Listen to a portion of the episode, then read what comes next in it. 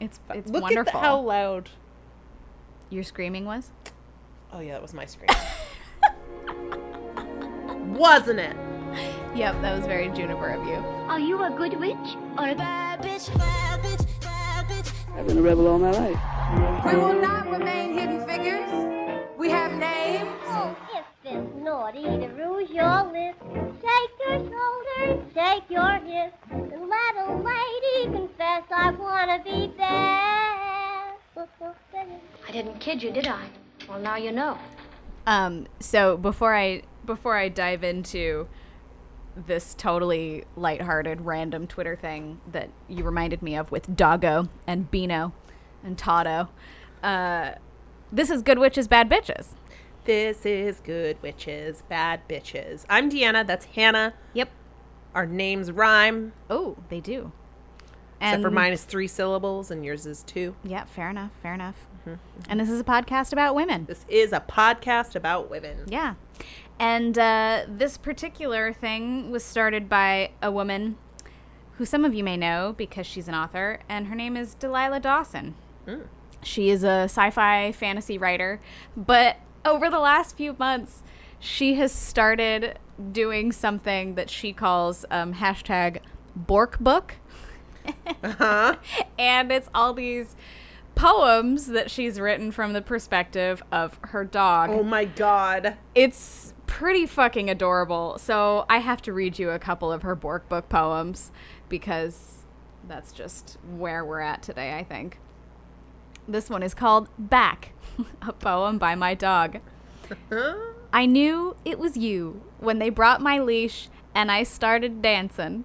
The moment I saw you through the door, it's been a thousand years since I licked you, a million months since you called me a good boy and rubbed my nog. Strangled bark of oh gosh, you're back. Strangled bark. Symmetry, a poem by my dog. I must admit, you hurt my feelings when you held my face and fla- flapped my floppy lips and told me my jowls are uneven. I mean, they are good jowls, and they work fine for a dog's needs of chew- chewing and slurping. Indignant boof of nobody's perfect except you. Except you. I know. Doggos. No. Okay, one more. Lean, a poem by my dog. When the day gets dark and the skyborks come, The Skyborks. I hunch over real small and tiptoe to your side, put my jowls on your leg, and lean in with a gentle sigh and slight tremor, knowing nothing can hurt me if you're there. Startled boof of oh gosh, that was a big one. What are Skyborks? Thunder? Oh no, it's fireworks too. Mm-hmm.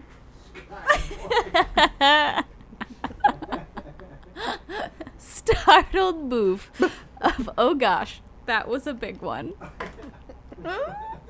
My little contribution. I always love when um, Juniper's mom does captions Juniper the Fox. Yes. Yes. because oh, she's Oh, really good at it. The one that I sent you where Juniper's stuck in the fridge Oh my god, Juniper in the fridge. and then got mad that when she backed out, she fell and was like, "How dare you let this happen to me?"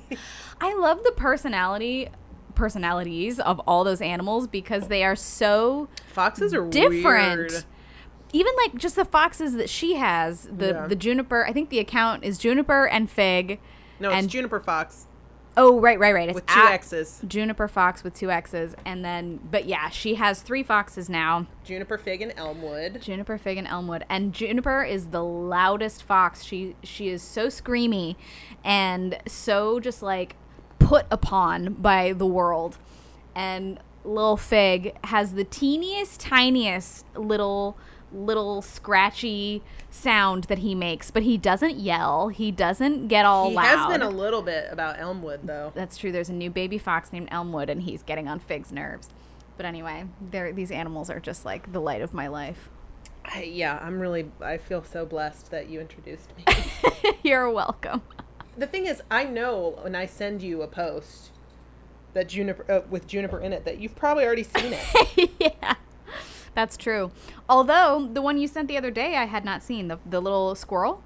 you d- doing a That was fucking adorable. because little she, she she fosters um, wild animals a lot, Yeah. and these foxes are rescues. She didn't just go looking for them. Well, Right. Elmwood was from a breeder, but that was a different story. But Juniper and Fig were rescued from fur farms. Yeah, she's she's very good about Yeah, that. just one. Lil Fig has no foot. No, Em needs snack. Hush, lady. I'm not stuck. I'm Fox. I'm sneaky. Think no. Nothing good in here anyway. Just slowly back out. Way too high. Heck, heck. You push me? A boost. Feelings I'm hurt.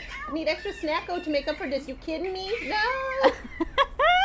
Just love wild animals. They are still wild animals, folks. Don't go out and just buy one just because they're cute. They will pee all over your house forever. Also, I love her, Juniper, but I think I would go fucking insane if that noise was in my house all day. Oh God, yes. I'd be like, shut up! God! her being on Instagram is perfect because she is the child you can give back. It's like you're the aunt. To Yeah, this. that's that's my uh, little intro for us there. Do you want to hear about a lady? Always.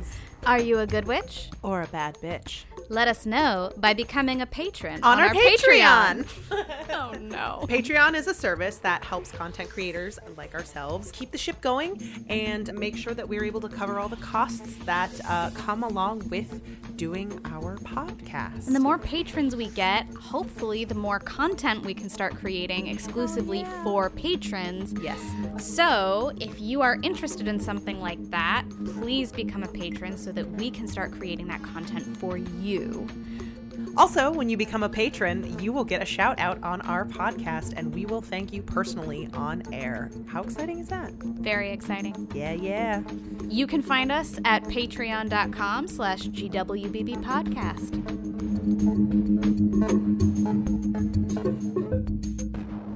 I'm going to talk to you today about Margaret Cavendish. Does this name ring a bell? It does, but I don't know why. I think she was kind of a contemporary of um oh fuck who was the writer you did ben somebody ben Aphra Afroben. Ben. yes she was around that same time Ah, ooh. yes um but she's such a fascinating figure and i've been doing a lot of research into sci-fi recently because of what Gee, i'm I wonder why. well, because of what I'm writing, and I mean, yes, the pilot, but also the the book that you're gonna read. Beta. of. Mm-hmm. Um, but I was I was doing some research into like Star Trek and and the first Star Trek conventions, and uh, it sort of led me down this rabbit hole of how women have influenced science fiction Ooh. and and then I found myself at Margaret Cavendish, whose name I knew and whose history I knew, but I had totally forgotten about her. So she's very exciting for me, and you'll see why. Um, some of my sources are Paris Review, um, La di da. mhm, poetfoundation.org, and Wikipedia. Sweet. Yes. Um, so yeah, I mean, for a long time, we only really had the word of male historians Right. to tell us who Margaret Cavendish was and what she was about. Um, and thanks to a man named Samuel Pepys, who is known to know have said, name. yeah, I think he was a writer or a philosopher. Um, but he's known to have said about her, her dress is so antic and her deportment so ordinary that I do not like her at all. And he was sort of the person who was talking about her enough that historians glommed onto that and went, oh, this is who Margaret Cavendish Like, is. oh, she's boring. Yeah, Let's she's a fucking weirdo. Like her dress is so antic, meaning she wore weird shit. Um, but she, She was dresses like, funny and she is boring. and she's of like middling intelligence. Is kind of like what he meant. Yikes. Oddly enough, we have Virginia Woolf, who discovered Cavendish's works for the first time herself later on to thank for our more modern understanding of Cavendish and what she did. It was Virginia Woolf who who like brought Aphra Behn There you to go. the forefront too. Thank God for Virginia Woolf. I mean, man. honestly. Let's talk about her. At some point I was thinking actually the other day that we should do a series of like really well-known figures at some point. Like really well known. Like people that everyone would know. Yeah. And Virginia Woolf is one. And you know, Eleanor Roosevelt, who we've talked about a lot, I think Yeah. would be another one. yeah, yeah, yeah, yeah, yeah. Um Amelia Earhart. Amelia Earhart. We've talked exactly. about a lot of aviatrixes though. That's true. In the la- in the year we've been doing this podcast, year and a half, we like our aviatrixes. weirdly. Um, so basically, Margaret Cavendish was a complete character who was known by her contemporaries as Mad Madge. She had no formal education, but a fucking zillion ideas. And she went Well, on to become. Didn't have much of a formal education either. Yeah, yeah. Um, she was actually shit. she was she was inspired by Shakespeare quite a bit. Um, We're on a weird wavelength today, Han. Yeah, it is interesting. She's got she actually so she's a writer. She has a play that is sort of inspired by um, I think As You Like It. Ah, ooh, Um, okay. But anyway, she went on to become a prolific poet, a memoirist, fiction writer, and many more, all under her own name, which was unheard of for women at the time. Did she come from aristocratic means? Yes. Oh, then yes, definitely very unheard of. Yes. Yeah. And and she wasn't like the best writer in the world, but that's partly because she wasn't really bothered with style. She was more interested in getting her ideas across. Like she was a philosopher and she really she used story and memoir to talk about her ideas about the world. Um, so most of her work was written and or conceived of through the lens of philosophy, and she had a lot of thoughts on philosophy. Um, but the the Paris Review, I found a little snippet of um, Virginia Woolf's. Uh, I think it's from oh yeah, the Common Reader. It's from Virginia Woolf's The Common Reader, and she says, "Nevertheless, though her philosophies are futile and her plays intolerable, and her verses mainly dull, the vast bulk of the Duchess, because her she was a Duchess, is leavened by a vein of authentic fire." One cannot help following the lure of her erratic and lovable personal- personality as it meanders and twinkles through page after page. There is something noble and quixotic and high spirited, as well as crack brained and bird witted about her. Her simplicity is so open, her intelligence so active, her sympathy with fairies and animals so true and tender. She has the freakishness of an elf, the irresponsibility of some non human creature, its heartlessness, and its charm. So she's saying she was fey, basically. She's saying, yeah, she was a fucking crackpot, but she was wonderful. Like she was she was wackadoo, but she was charming. I mean, I, I strive for that. you know? yeah. yes. So, she was born Margaret Lucas in 1623 to a wealthy Essex family.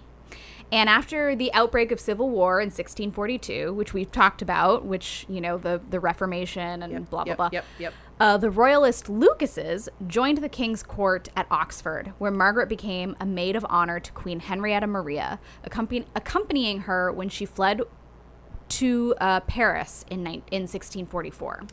Oh. Yes, and she was one of she was the youngest of eight children, and her mom raised them all by herself. Like her dad actually passed away when she was really young, and her mom basically was like, Oh my god. "All right, I'll do this myself." And so Margaret had Eight kids. yeah, she had she had a very specific idea of like what women could do because her mom had raised them all by herself Ah. and um, and she was very dependent on her brothers and sisters. She like she loved them all a lot, and she didn't have much of a formal education. Like the tutors were sort of for show more than anything else, and so she didn't. You know, she hadn't been taught how to have like intelligent discourse with men and women of the court and that kind of thing. Right. And so she was really um, anxious about that. Like it made her really nervous to be in court trying to talk to people in an intelligent way, especially get that. because, yeah, she was so, she had so many thoughts and she didn't necessarily have the education to help her know how to form them in an intelligent way. She didn't have the cre- credentials that would give her clout Yes. in giving her thoughts. Right. And so when she went to Paris, she was away from her family for the very first time in her entire life. I think uh, she was, I don't know, in her in her teens. And she notes in one of her autobiographies that while she was very confident in the company of her siblings, with strangers, she became extremely bashful.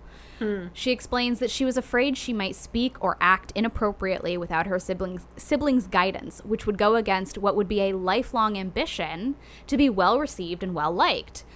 You know, she wanted respect. She wanted people to see her and go, "Yes, you have great ideas and I know what you're talking about." She spoke only when absolutely necessary, and consequently, she came to be regarded as a fool by people of the court. And Because she was quiet. because she was quiet and she only spoke when spoken to, and I guess that made her, it, her seem like hmm. daft. No, she doesn't have anxiety. She's just dumb. Mm hmm. Yeah, exactly. Social anxiety is real. I mean, it really is, and I think it's so interesting that it that it really had such a big impact on her that she mentioned it in her memoirs and talked about how it formed her. That's fascinating too because I feel like so frequently that's that's like the opposite of advice we're given. Like don't fucking run your mouth off or you'll be known as an idiot. Right. Stay quiet and listen. Then if you have stupid thoughts, nobody knows. yeah. Yeah, you would think that that's like the common wisdom, but apparently it worked against her. Um, but she preferred to be received as a fool rather than wanton or rude.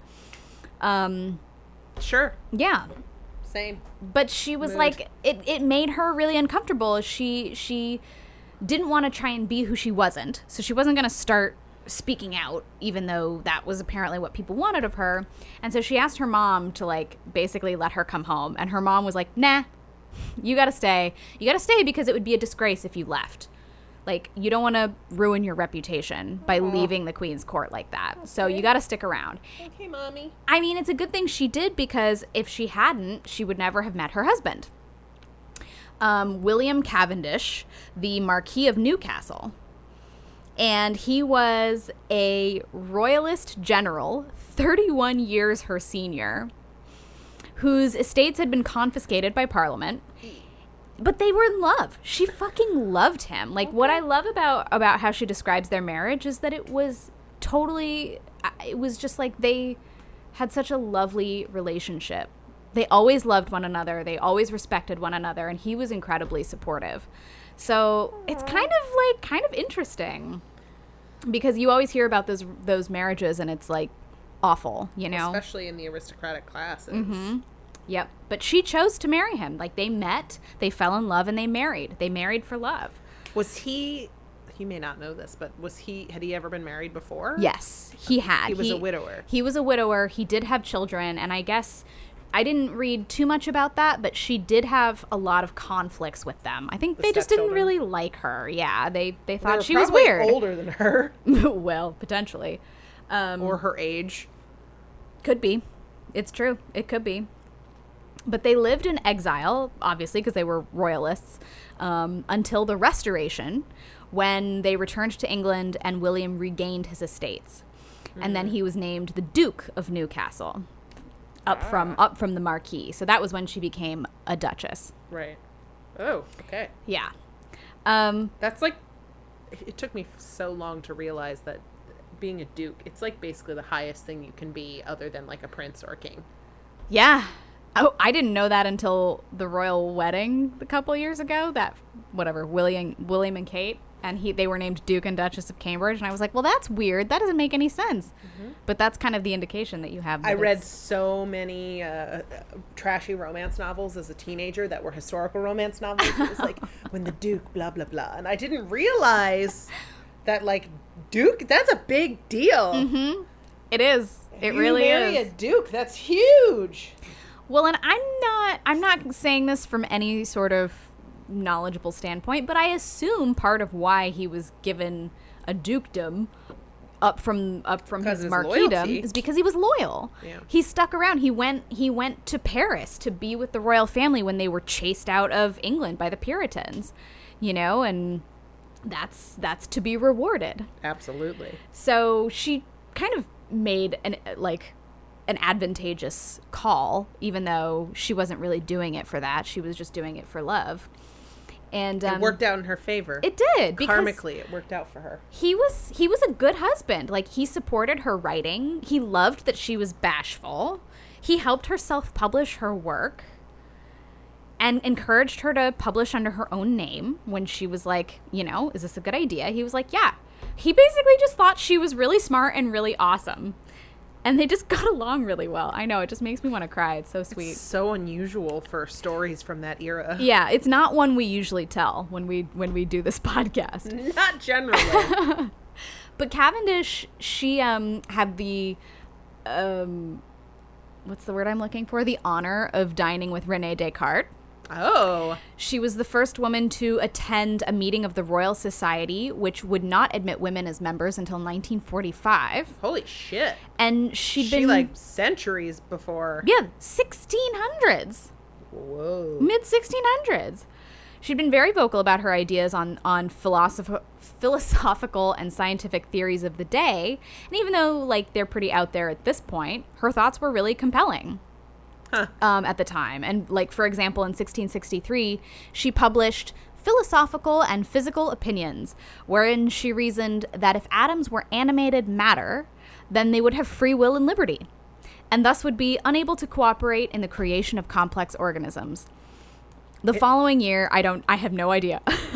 the following year, she published another work in which she challenged the ideas expressed by contemporary natural philosophers, and she had the, both books dispatched by special messenger to the most celebrated scholars of the day. Well, I just love how she thinks that if atoms existed, they must be sentient. Yeah, They must be autonomous with brains. like here's an here's a an argument against them because if they existed, this is what they would then be they like. would rebel. well, sometimes they do, Margaret. Sometimes they do, Margaret. oh, title of this episode. I wish. Um, she was the first woman to publish a collected volume of dramatic works. Her philosophical and scientific views regarding such matters as the lives of animals and the materiality of the mind challenged those of the most renowned thinkers of her day. Oh, She was really like ardently opposed to animal testing cool. and she thought animals had thoughts and feelings and she was like we should treat animals with respect That that certainly would have been a kooky idea back Mm-hmm. then. Like, don't you know that the Lord God put animals under our dominion to control? They're here for us, Margaret. Speaking of sentient beings, i mean i think that that kind of ties into her feeling on atoms. you know Sure. she's like they can't be sentient because they they can't exist because if they did, they would have a brain. yeah No, very 1600s of her interesting. yes um so yeah i mean basically um she was totally like out there for for people of the time and she wore a lot of weird clothing apparently like her dress was just like you know whatever that guy said was Antic. antic like she was also known for just you know wearing whatever she wanted to wear and not really caring what anyone said about it I mean, she wore dresses. She didn't like wear trousers, but you know, they were bright colors and sort of weird patterns, and it was just who she was. Um, if she occasioned scandal, perhaps it was because she said what she thought, dressed as she pleased, and insisted on publishing her multifarious writings in her own name, which we've said wasn't done at the time. Um, but she had an earnest ambition for fame. Not in the sense that like we think of fame today, obviously. Like she didn't want to be on The Bachelor, but she wanted to. She wanted her name to be known. I think earnest ambition says says a lot as Yeah. opposed to I want to be on The Bachelor just because I want my 15 minutes. That's not earnest. Yeah, I mean, she was like, I want people to know my name and respect me for my my thoughts and my writings. All right. And I mean, I mean, we all want respect. yeah, but she wanted to be known. You know what I mean? I get that feeling. I mean, we all want to leave a legacy in some way, shape, or Mm-hmm. form, for the most part. Whether or not that legacy regar- is regarded as like known to the entirety of human population, Right. but Yeah. like different people have different ideas of what it means to leave your mark on the planet. Yeah. Yeah, I think she really wanted like other philosophers and scientists especially Yeah. to feel like she was one of them, Yeah. you know. Yeah. Yeah. Yeah. Um her problem was and I think this kind of ties back to the education thing, she wasn't really great at presenting her ideas. Um, and a lot of her works end up stating, even within the same book, they end up stating totally different ideas that contradict each other. So, like in one of her books, she basically says that women are not capable of being as smart as men are. And in the same book, says that they have singular abilities that are complementary and equal to men. So it's totally contradictory. Interesting. Um, but she was, she did, I think, like ultimately have very feminist. well, with the whole thing of her mom raising eight children on her own, she's like, Exactly. look at what women can do. Yeah, she knew.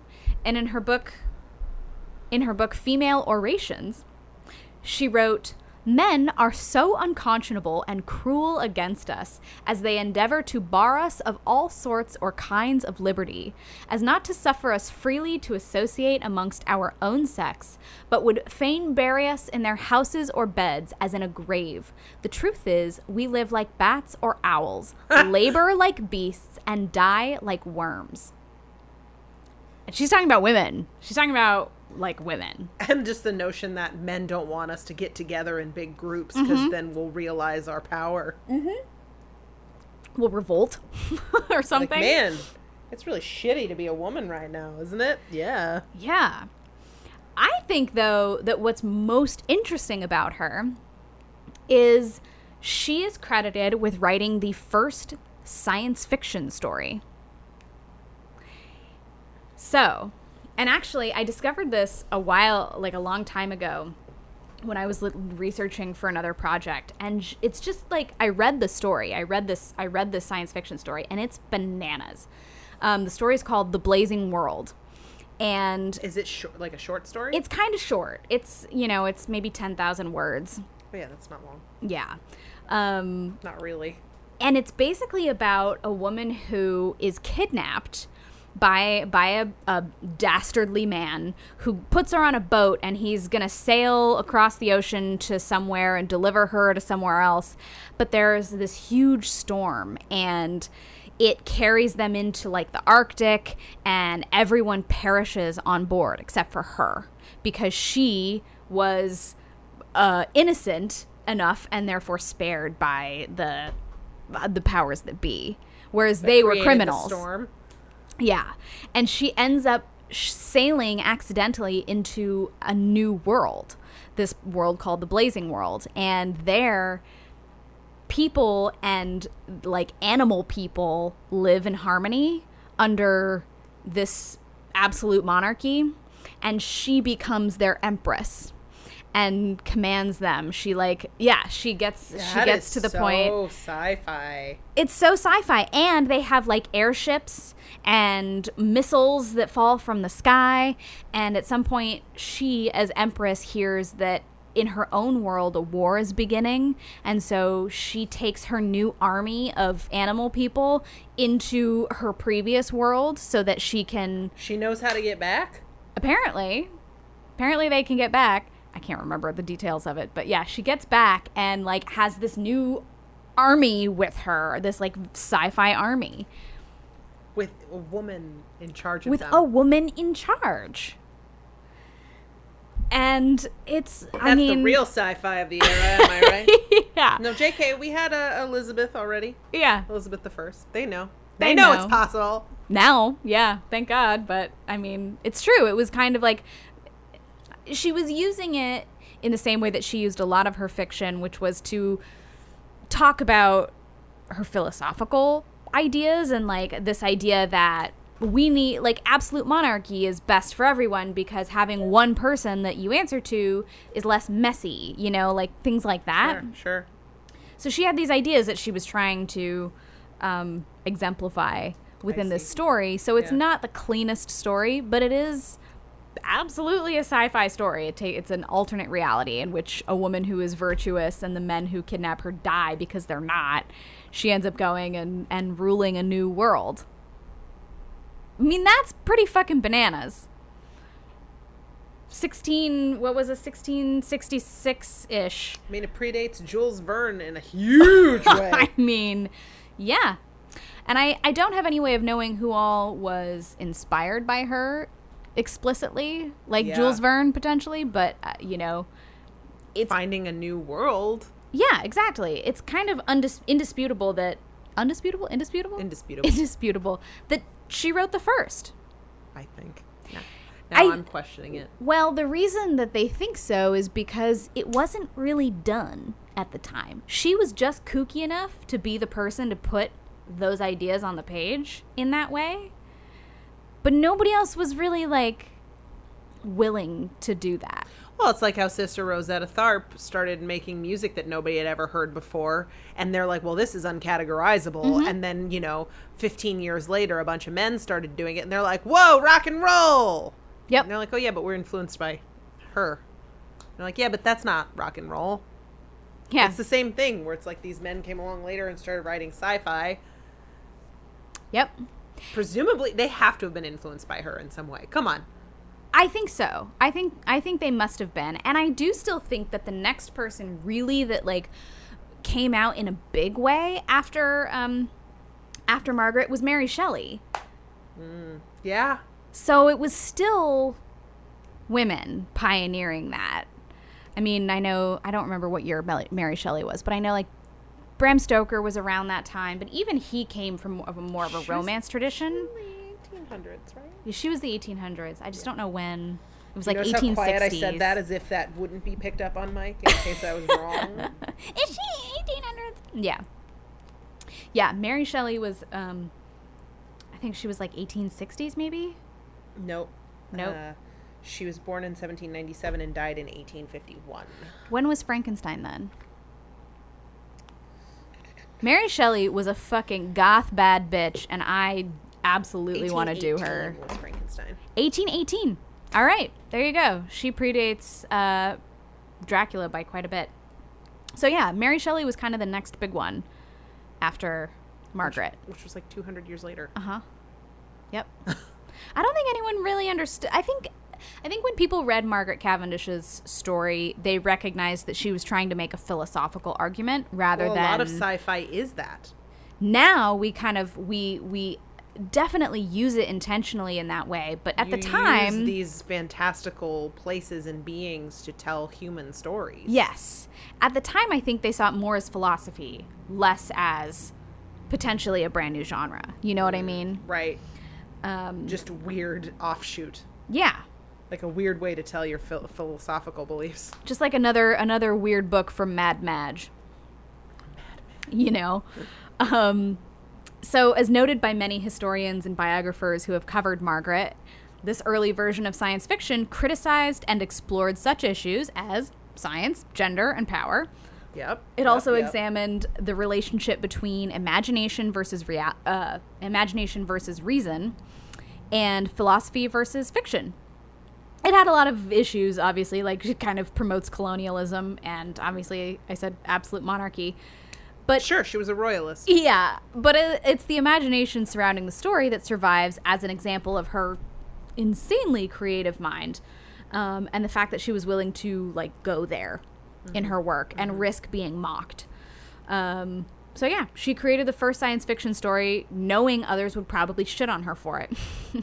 but she Can I wanted. quote you on that? you may, you may. Um, so yeah, Margaret Cavendish um, went on to write a fuck ton. I didn't. I don't actually remember how many books she wrote, and I don't think I put it in here. But she wrote a lot. She wrote, um, I think, a, at least in the double digits um, That's a lot. That's pretty prolific. books. Yeah, she was very prolific. And she died suddenly on the 15th of December in 1673. I don't know what from. She was buried in Westminster Abbey. Interesting. Mm-hmm, mm-hmm. Who else was buried at Westminster? A lot of people. Shakespeare. Wasn't Aphra Behn? Yes. There you go. Um, I'm just drawing parallels between the two because I can. um, and uh, her husband was not well enough to attend her funeral.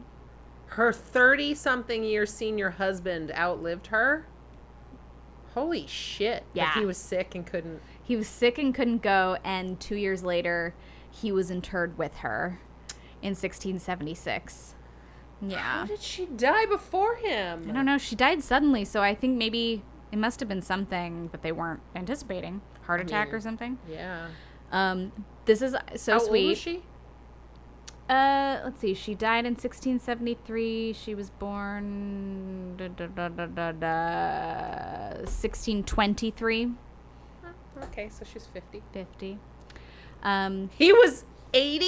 Mm-hmm. Oh, he was old as shit He for was old. the 1600s. But listen to this. Before he died, he collected all the letters and poems that she wrote to celebrate her and arranged to have them published as letters and poems in honor of the incomparable princess Margaret, Duchess of Newcastle. He loved her so much.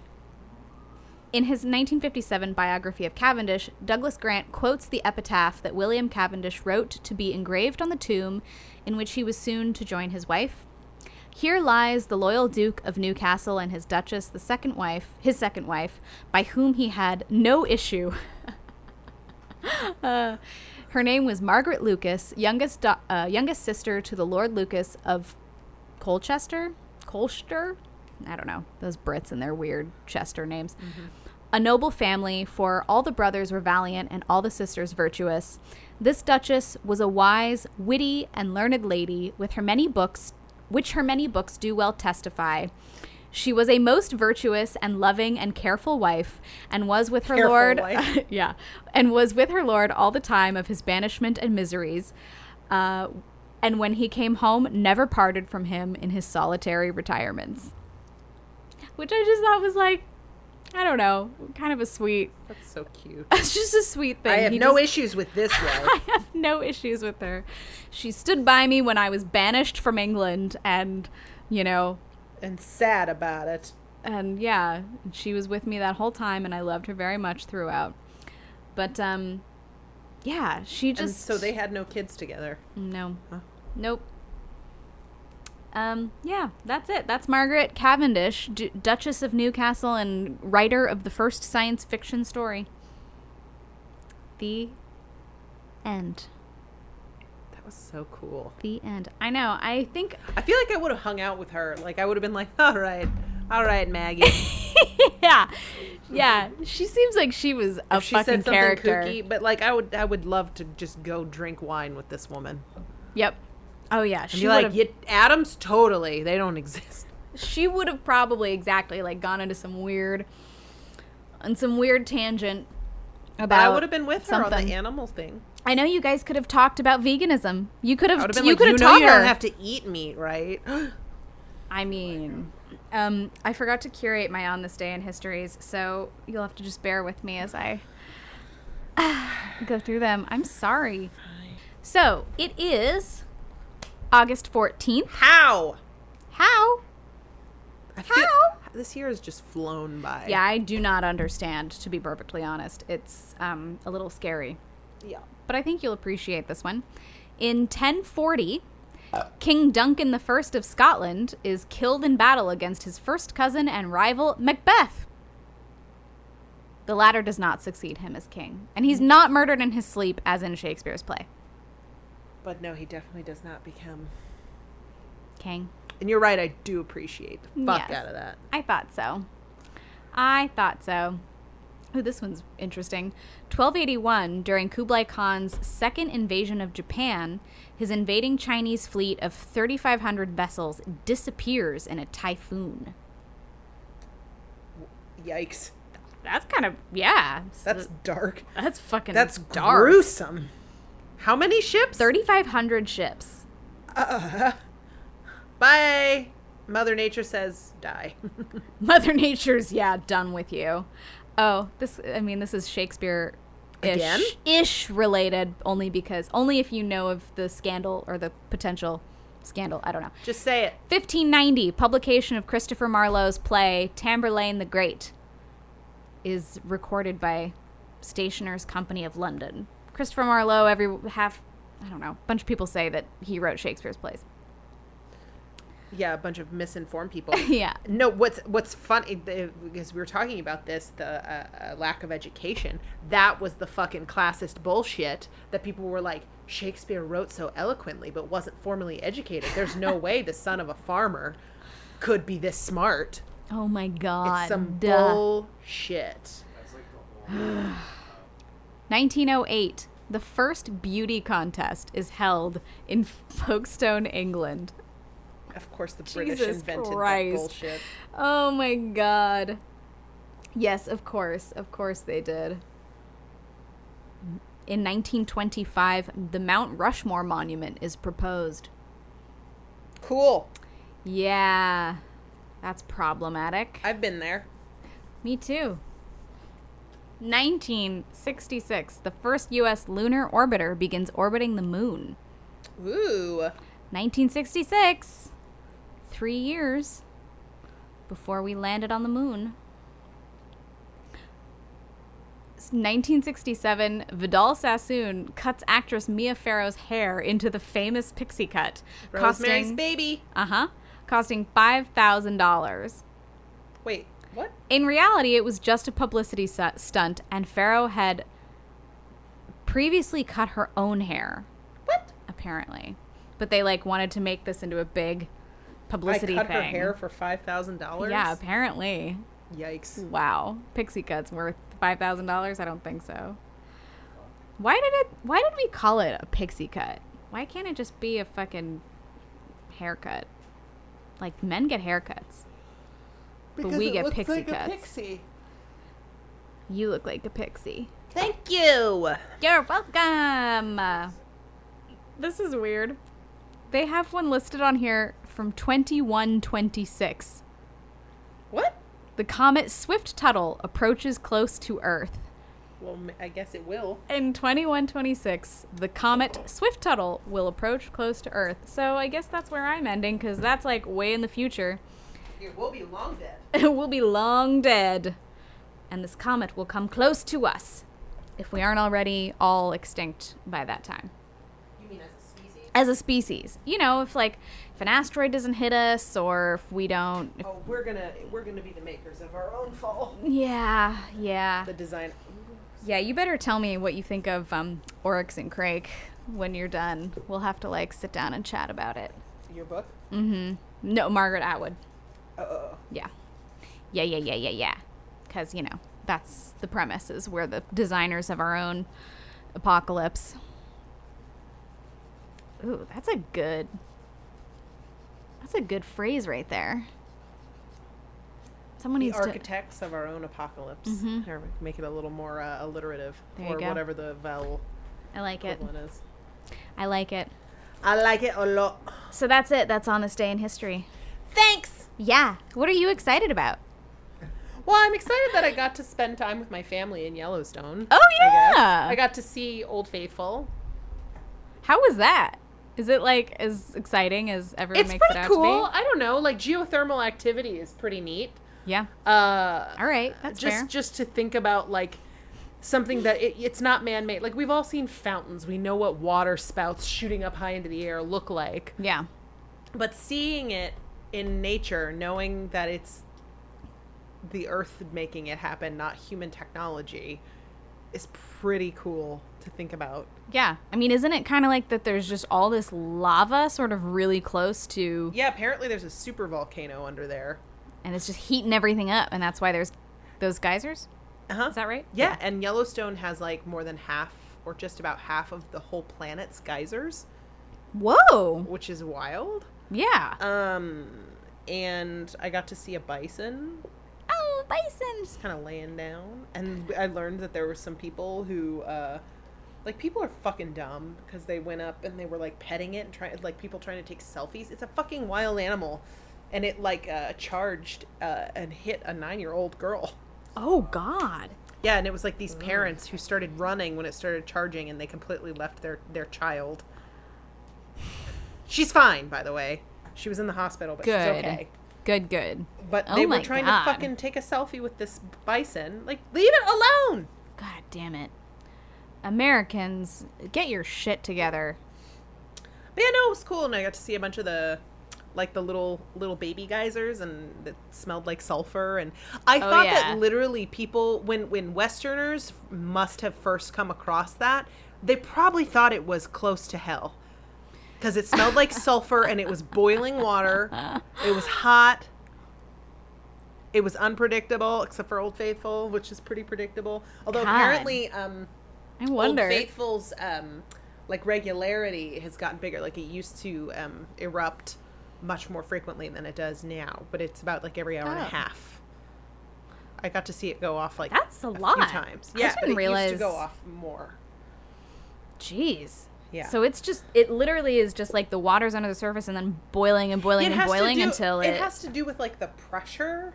Like there's like a, a couple ways it goes down, and then God, the that's pressure crazy. builds, and then it just has to release. How frequently did you say they are? An hour and a half, every hour and a half, That's crazy. ish, give or take. That's really cool. Yeah, it and it was fun to be with my whole family. and That's like a really rare event. Yeah. I mean, obviously not whole whole family, but like my whole immediate family. well, that sounds like a lot of fun. Thanks. I know. It took. I was like, "What am I excited about?" It's. It's not an anticipation thing. It's something that I'm still enjoying thinking about. Yeah, I think that's great. Yeah. Well, uh, should we call it uh, call it a day? Let's call it a week. Let's call it a week. All right. Until next time. Uh, peace out, witches. Bye. Bye.